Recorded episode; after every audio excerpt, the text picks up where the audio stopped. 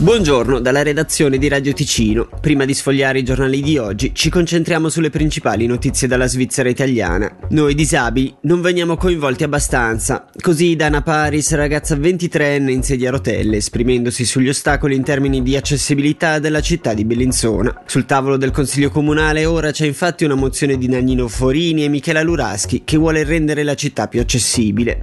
Sentiamo proprio Dana Paris alla quale abbiamo chiesto qual è il problema principale della città.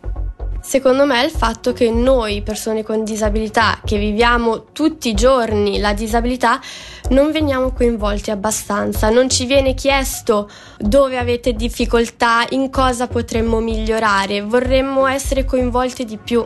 Ovviamente non possiamo farlo in estrema autonomia perché comunque abbiamo bisogno di persone esperte nei settori come architetti e quant'altro, però penso che la nostra voce, la nostra presenza, il nostro coinvolgimento è fondamentale. Si è tenuto ieri alla Corte d'Appello del Tribunale Penale Federale di Bellinzona il processo d'appello contro un ex collaboratore della Segreteria di Stato dell'Economia per irregolarità nell'acquisizione di materiale informatico. In prima istanza il TPF l'aveva condannato a una pena di 4 anni e 4 mesi di prigione da scontare. La difesa ha chiesto una condanna a 26 mesi, di cui 18 con la condizionale. È stata denunciata la scomparsa di Melody Bassi Pagnamenta, classe 1982 di carnagione bianca, corporatura media, statura intorno al 1,60 m, età apparente di 41 anni e un peso di 58 kg.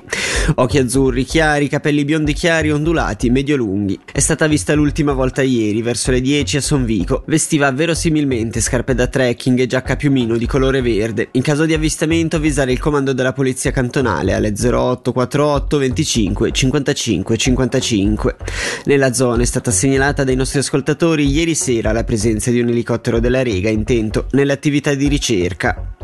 E infine parliamo di sport. Se Lugano sorride non c'è stato niente da fare per l'Ambrì. I bianconeri sono infatti riusciti ad imporsi nettamente sul Rapperswil in trasferta grazie a un risultato conclusivo sull'1-6. La truppa di Luca Cereda si è invece dovuta arrendere al Bien per 5-2 fra le mura amiche.